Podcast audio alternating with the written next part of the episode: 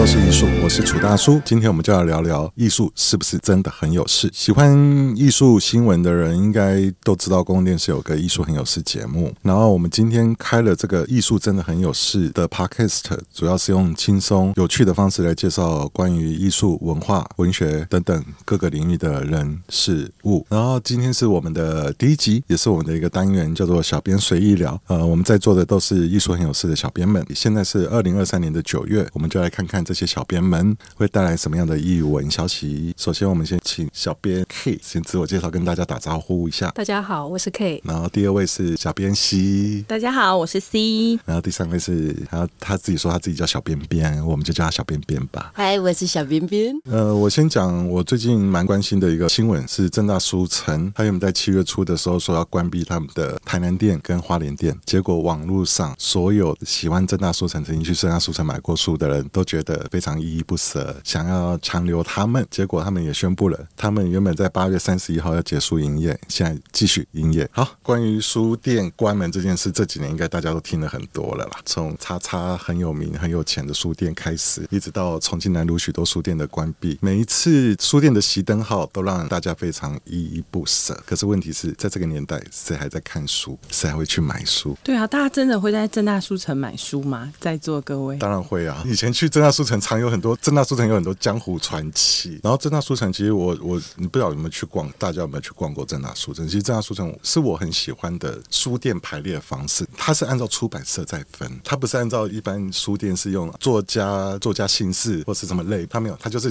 一个出版社就在那个地方，所以它很有趣是。是哦，我只要知道哪一家出版社，甚至我可以知道这家出版社的特性是什么，因为很多同样的类型的书放在一块，你就知道哦，原来这家出版社在做这类型的书。这次花莲跟台南书店就是被等于是在网友的强力挽留下继续营业了，可是不晓得它的未来会到什么程度。嗯、哎，我们就再拭目以待吧。我们从书局开始聊，就是很多书局这几年在关闭，然后渐渐的影响的也是出版社在关闭。对啊，就是也很有感的，就是刚刚有提到，现在人阅读习惯都改变了，看书的人还是在，可他们可能开始用阅读器，因为像我那个、啊、雄狮图书，它不是八月四号他们的创办人也宣布要熄灯。雄狮图他们面临到很大问题，就是他们觉得阅读的世代改变了。他们除了不知道出版什么样子的艺术书籍之外，就是现在用纸本看书的人好像是真的越来越少。呃，其实雄狮图书在大叔那个年纪的人，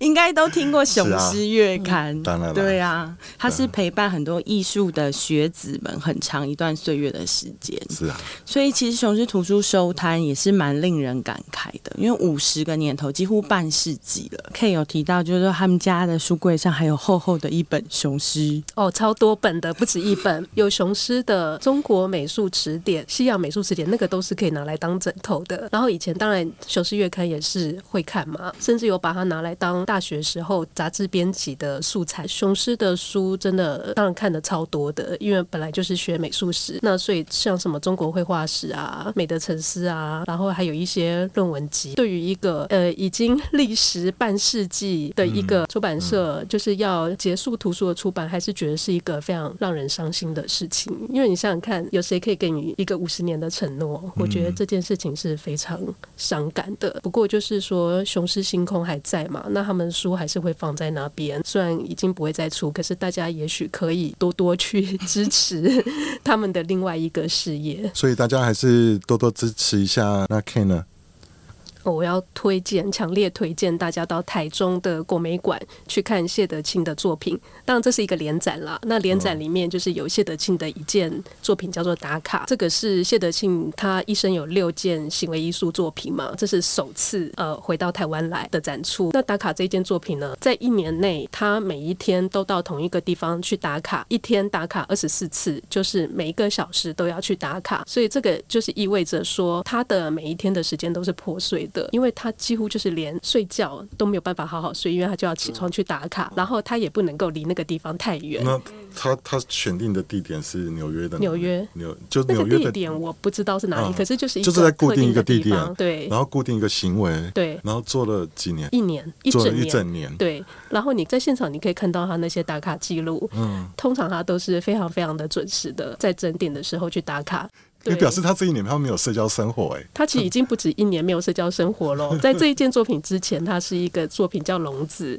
他把自己关在那个笼子里面一年，连活动都没有，他就是在那个笼子里面。那吃饭、上厕所呢？那时候是有一个他的朋友会帮他送便当，就是也亏有那样子的一个朋友，所以让他可以去执行。像这样子的一个作品，就是大家除了在现场可以看到他这些打卡的记录，然后他其实思考是非常的缜密的，所以他在执行这个作品的时候，他其实是有律师见证，然后签名，然后他还有一个录像的作品，他那时候是用十六厘米拍摄，他每一次去打卡就拍下一格的影像，所以一天有二十四小时，就拍下了二十四格，也就是一秒。那一年有三百六十五天，就拍了三百六十五秒，所以整体就是一个。六分多钟的一个流动影像。现在人每天在做的事情，他在一九七零年代就已经做了，他已经把它做得非常极致了。对，他做的很极致哎。对，所以你看到录像，你就可以看到他一年的变化，可以看到他从头发剃光，然后他不剪嘛，因为不剪你就可以看到那个时间的变化。然后他在同一个位置拍下照片，可是你一定不会，一定会有丝毫一点点的差别，所以你就会看到人在那个录像里面的一些颤动。对，然后我觉得那。这个作品真的是非常非常的精彩。他的作品要比较多一点，在艺术国际的艺术圈被人认识，其实是一直到了二零零九年，他的一个专书出版之后，才让国际的艺术圈比较熟知他的作品。那是一个英国的策展人跟一个艺术史学者写的，写他这六件作品。那再来到了疫情期间呢，他的作品好像就更跟疫情的时候的人的那种状态好像很契合，所以在疫情期间就是有。更多的美术馆邀请他的作品到当地展览。好，那 讲了这么多，其实就是希望大家可以把握这个难得的时间到国美馆去看展，是展到十一月。那展期还蛮久的嘛？对啊，而且每一年每个小时都打卡，好厉害。对啊，我连每天上下班打卡都不一定准时了。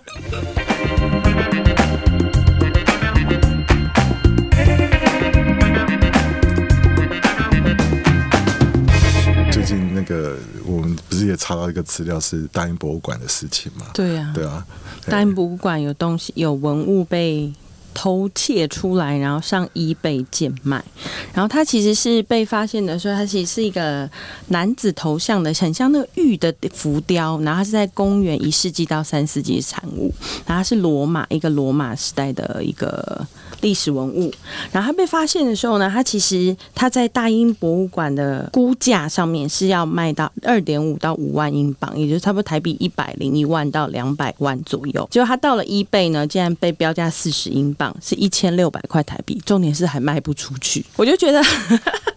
我们一直提倡说艺术艺术非常珍贵啊，艺术对艺术教育怎么样，就好像真正能够识明识别这个艺术的珍贵的人，其实非常。的少，或者是为什么这么大一个博物馆会动不动在二十几年来失窃了四五次？这这个原因到底是为什么？就是博物馆的内应该客气了吧？他的保全失效了吧？对啊，你说没有红外线？对啊，几乎所有的侦探小说都在写说博物馆的保全系统有多烂这件事。对，因为很多博物馆都建造在一百年前、两百年前嘛，没有完整的保全设施啊。重点是连电力可能都不够，所以他们的保全都是慢慢的增设，而且内贼应该是很多。对呀、啊，就是听说的。但是我有听到一个都市传说，就是其实，在艺术圈有个手法，就是会让这些文物莫名消失，可能几年后又出来。对，然后他在拍卖场的价格就不可同日而语。没错，他从二零一六年他们去追溯，二零一六年这个卖家就把。放在 eBay 上，然后他们七年后才发现吗？对，他们挂挂在网络上七年了，而且七年没有卖出去。然后网友就有开玩笑说，他如果七年前就一千六百块台币买，他现在两百万，他赚翻了。花了七年，没有人醒。关于博物馆这件事，我们真的改天可以做一个题目，好好研究一下。对啊，因为博物馆有很多奇奇怪怪的，不管是传说还是怪谈，什么都有。然后我真的很想，很我很好奇，我们台湾的博物馆找几个博物馆人来聊一聊，他们怎么经营博物馆这件事。然后每年的策展，每年的怎么去吸引更多的人来看博物馆这件事，我觉得还蛮有趣的。所以你的题目会叫做《博物馆的都市传说》吗？博物馆惊魂夜，惊魂夜。然后找罗宾威廉斯来这里。会有恐龙活起来。对啊，好，那我这边还有一个有一个电影节的东西，我想要宣传一下。对方也没要，也没给我钱，还没业配啦。哈，好了，是二零二三年的世界民族电影节啊。对，这个电影节是文化部的蒙藏文化中心主办的，它会在台北、高雄、台中、嘉义的展馆免费播放。它有总共选了十九部片，然后我要推荐的是他们的闭幕片，就是在旅途中方济各的朝圣之旅。这是去年他有入围威尼斯影展的时候，我有看过的一部片。他是他其实是讲的是现在的教宗方济各的，他去参访了五十九个国家，他在任的九年，他是纪录片。可是他纪录片那个导演在他参访的过程中，他问了他许多关于民族、宗教、粮食、和平、战争各个方面，其实我觉得面向还蛮广的。然后从一个教宗的高度，他没有那么执着在一定要宣传自己的天主教这件事情。对，你可以看到说，就是站在一个精神发展比较高度一点的人，他会怎么看这个世界？他他其实很像前几年达拉喇嘛的一生的纪录片一样，他们都有传达一种：如果你在乎的不是现实中的事情的话，你是不是可以得到更多？大家有兴趣的人上网去搜寻一下二零二三世界民族电影节。讲到电影，就让我想到最近啊，我今天啦，今天我就看到一个新闻，就是文化部啊，他要来振兴我们的文化市。我才不相信，是说他从明年开，呃，应该算今年年底啦，二零二三年底一路跨到二零二七四年，然后他会在这四年里面要拨款三百亿来挹注这个文化事业，面向很多，比如说影视产业嘛，他们希望发展台流，还有一个就是他们要来建造一个漫画博物馆，听说好像已经在进行，对，国家漫画博物馆，而且他编了三点三亿要来盖这个博物馆，我是蛮好奇的。这个、我前几年就有听说，是其实我还蛮乐观其成。对啊，我也是，因为他就还有拨款要帮助一些文资产业，其实他历年来都因为预算不足，他已经累计，我上网查已经累计到将近四百个文资都没有办法去被修复跟维护，然后他们在明年度也拨了预算，就是要着手进行这一块。所以以宏观的面向来看，的确常是一个很好的消息，只是会不会沦为打高空？楚大叔怎么看？呃，我们两年后再来做这个题目，谢谢。等下他是这么多面向，然后总预算是三百亿，三百，那怎么可能够？关于政策这种事情，我们也只能乐观其成。对啊，毕竟明年要选举了嘛。这这句话我会剪掉。道破，好，我想说一语道破哎。这句话会剪掉，这个不要剪啦，不要剪啦。对啊。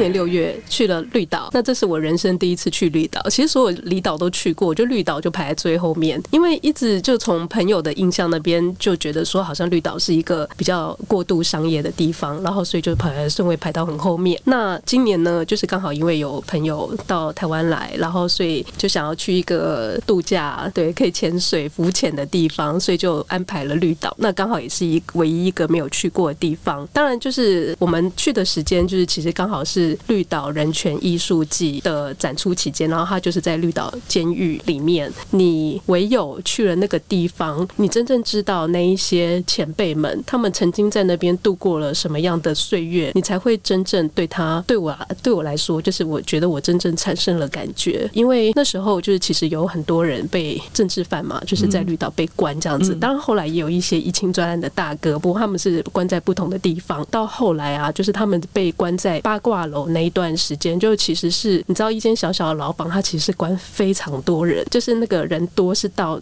你根本没有办法脚可以伸直的，对。然后你就是全部人在一个小牢房里面，然后马桶啊就在旁边，所以大家的生活全部都在里面。然后夏天也非常的燥热。那当然就是大家也知道说，政治犯在那个年代就是是宁可错杀一百，不可放过一个。一个对，所以有很多人就是其实他是就根本跟这件事情没有关系的一个状况下，然后他被抓到里面去，然后一坐牢就坐了非常久。那当然，他们以前在里面就是会受到很多不人道的对待啊，比如说像刚刚讲到那个小的牢房，我是听说了，我真的觉得很不可思议，就是要把那个那个蹲式的那种抽水马桶的那个。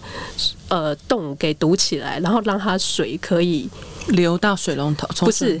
让它的水是可以满在那个马桶里面，所以他们在里面洗衣服，然后跟擦澡这样子，所以你就觉得太不可思议。然后还有像吃完的这些餐具，然后也是用那样子的水来洗，关的最久的。是坐牢坐了三十四年又七个月，就是你看到这些呃前辈们，就是说，哎、欸，是为了这个社会的进步要承受的某种代价，就会觉得看起来非常的心酸。然后我觉得我们现在能够享受的这些民主跟自由，就是其实都是这些前辈他们用他们的生命、他们的人生给换来的。因为听到非常非常多事情，然后你又具体的看到那个空间在你的面前，就会觉得 天哪！我是觉得我没有办法想象，我如果是当时候的人，我要怎么样子去度过那样的生活？当然有更多人，他可能就是直接被带走，然后就枪毙了。然后所以像前阵子那个不能离开的人，嗯，对，那他那个也是没有跟家人见面嘛，然后后来把那个遗书就是交给他的朋友，然后他太太其实也没有看到那个遗书，那个是他女儿在。很很久很久很久之后才看到，还有一件让我觉得印象是非常深刻的事情，其中有一个贝贝，他那时候也是关了非常非常久，然后呢，就是他要出狱了，那他们就问他说：“你想要做什么？”如果照我们一般的这种想法，可能想说：“哎，我出狱之后要干嘛干嘛干嘛，对不对？”呃，然后可是他那时候的想法就是，他走到那个走廊最尽头的一个牢房，他把自己关在里面，因为就是在这么长的时间里面，他从来没有独处过。嗯、对，然后我真的听到，我就觉得天啊，这这眼泪已经要快要掉下来了。那我觉得我也才能够去体会潘晓霞她的作品，因为潘晓霞她之前就是也是她她是记者身份嘛，那她就是也是因为到呃在这些新闻现场，然后也接触到了这些跟白色恐怖有关的这一些人，然后她也被他们的故事给打动，然后所以她觉得她要赶快把这一些人给找出来，然后帮他们拍照，不管是他们不在了。然后或是他们的后辈，或是他的遗孀都可以，所以我就觉得这个精神实在是太了不起了。所以在前阵子我知道说他过世了，然后也是觉得。非常的感慨，好，就我在绿岛的心情，就是一方面觉得在度假天堂，另外一方面我就觉得在一个人间地狱，那心情就是在两个摆荡之间。所以第二天就是去看了这个监狱，然后到最后一天又是在那个人权纪念碑那边做我旅程的结束，然后在那边我真的觉得，呃，那个。情绪就是会很低落，因为那上面全部都是名字，对，然后他受刑的期间，对，或是他对心情五味杂陈，就是就是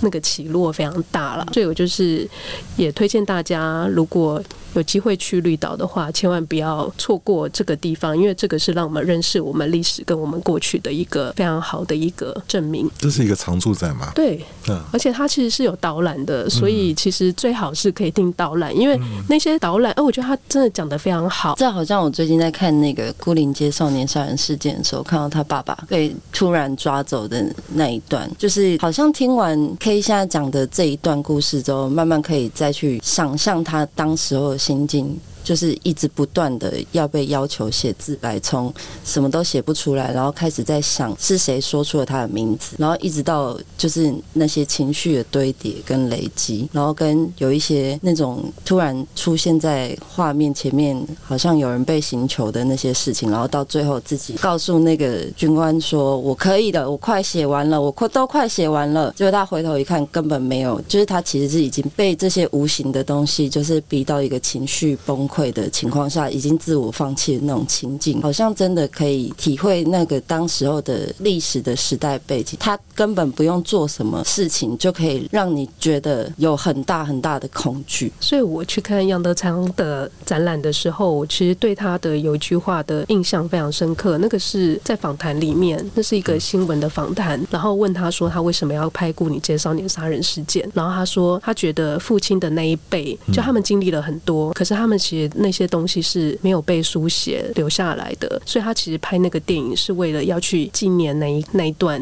日子。呃，我现在没有办法很准确讲出他是怎么讲的，可是我觉得那个是是让我觉得很感动，因为那个不是只是一个故事，那个是那一辈的人，他的父亲那一辈，他们承受了巨大的压力，然后他是在用一个电影的这个叙事的转化，然后再去谈那一个时代的事情。对，所以我觉得好，大家也是一定要去看《牯岭街少年杀人事件》啊。这个《牯岭街少年杀人事件》最近在台北市立美术馆跟影视厅中心有做一一重构杨德昌回顾展，哎，收录了非常多杨德昌的资料，还有完整的他的电影作品放映。有兴趣的人可以自己上网查一下“一一重构杨德昌回顾展”。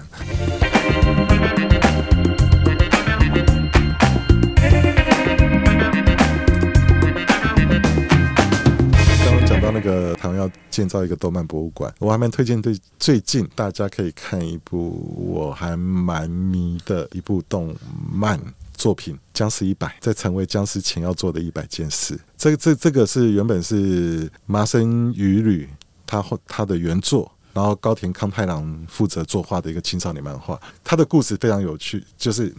他他的主角叫做天道辉，然后他原本是一个初出社会的人的的新鲜人。然后他第一天去公司报到的时候非常有干劲，他想要在这个广告广告业界闯出一番事业。然后随着一天一天一天的过去，他的日子就越来越黑暗，加班加到没有尽头。然后每天早上才回到家，躺了两三个小时，要继续去上班。然后所有的前辈们、公司前辈们都会一起支持的叫他做任何事情，他没有任何的怨言。为什么我会说他动画版那么的？备受欢备受称赞，是因为他用了色彩、用了线条、用了美术设计，去呈现这个人变成社畜的过程中，整个从画面从非常明亮一直到黑暗，非常的沮丧，非常的没有未来。然后等到有一天他，他他工作到后来，他觉得好想死。可是有一天他起床的时候，发现这个世界怎么都被僵尸、被丧尸们占据了。那一刻，他发现哇，我终于可以不用上班了。这件事让他就世界突然光明了一片，他就非常乐的丢开了所有的一切，去专心的去躲丧尸。然后在在这个过程中，他想说：诶，如果我今天没有变成僵尸的话，那我要做什么事情？其实他他其实后来大家看的漫画到动画，他后来的故事，他其实是一个公路电影。然后他要着重的其实是，如果我在成为僵尸之前，那一百件事究竟是什么样的事情？故事到后来，他提供的是这个这个让你思考的，那那那个一百件事可能是非常渺小、非常甚至非常荒谬，对，可是去做吧。在你死变成僵尸之前，什么都不都不知道该干嘛的时候，有哪一百件事是你想做的？借由今天的这个单元，大家可以了解一下我们平常艺术很有事的小编们在做些什么，关心些什么，呃，可能会查到一些什么样的资料。今天也谢谢大家来到艺术真的很有事，跟大家分享最近二零二三年九月的一些艺文讯息跟心得。本集聊下来，我们可以发现艺术真的很有事。我们下次见。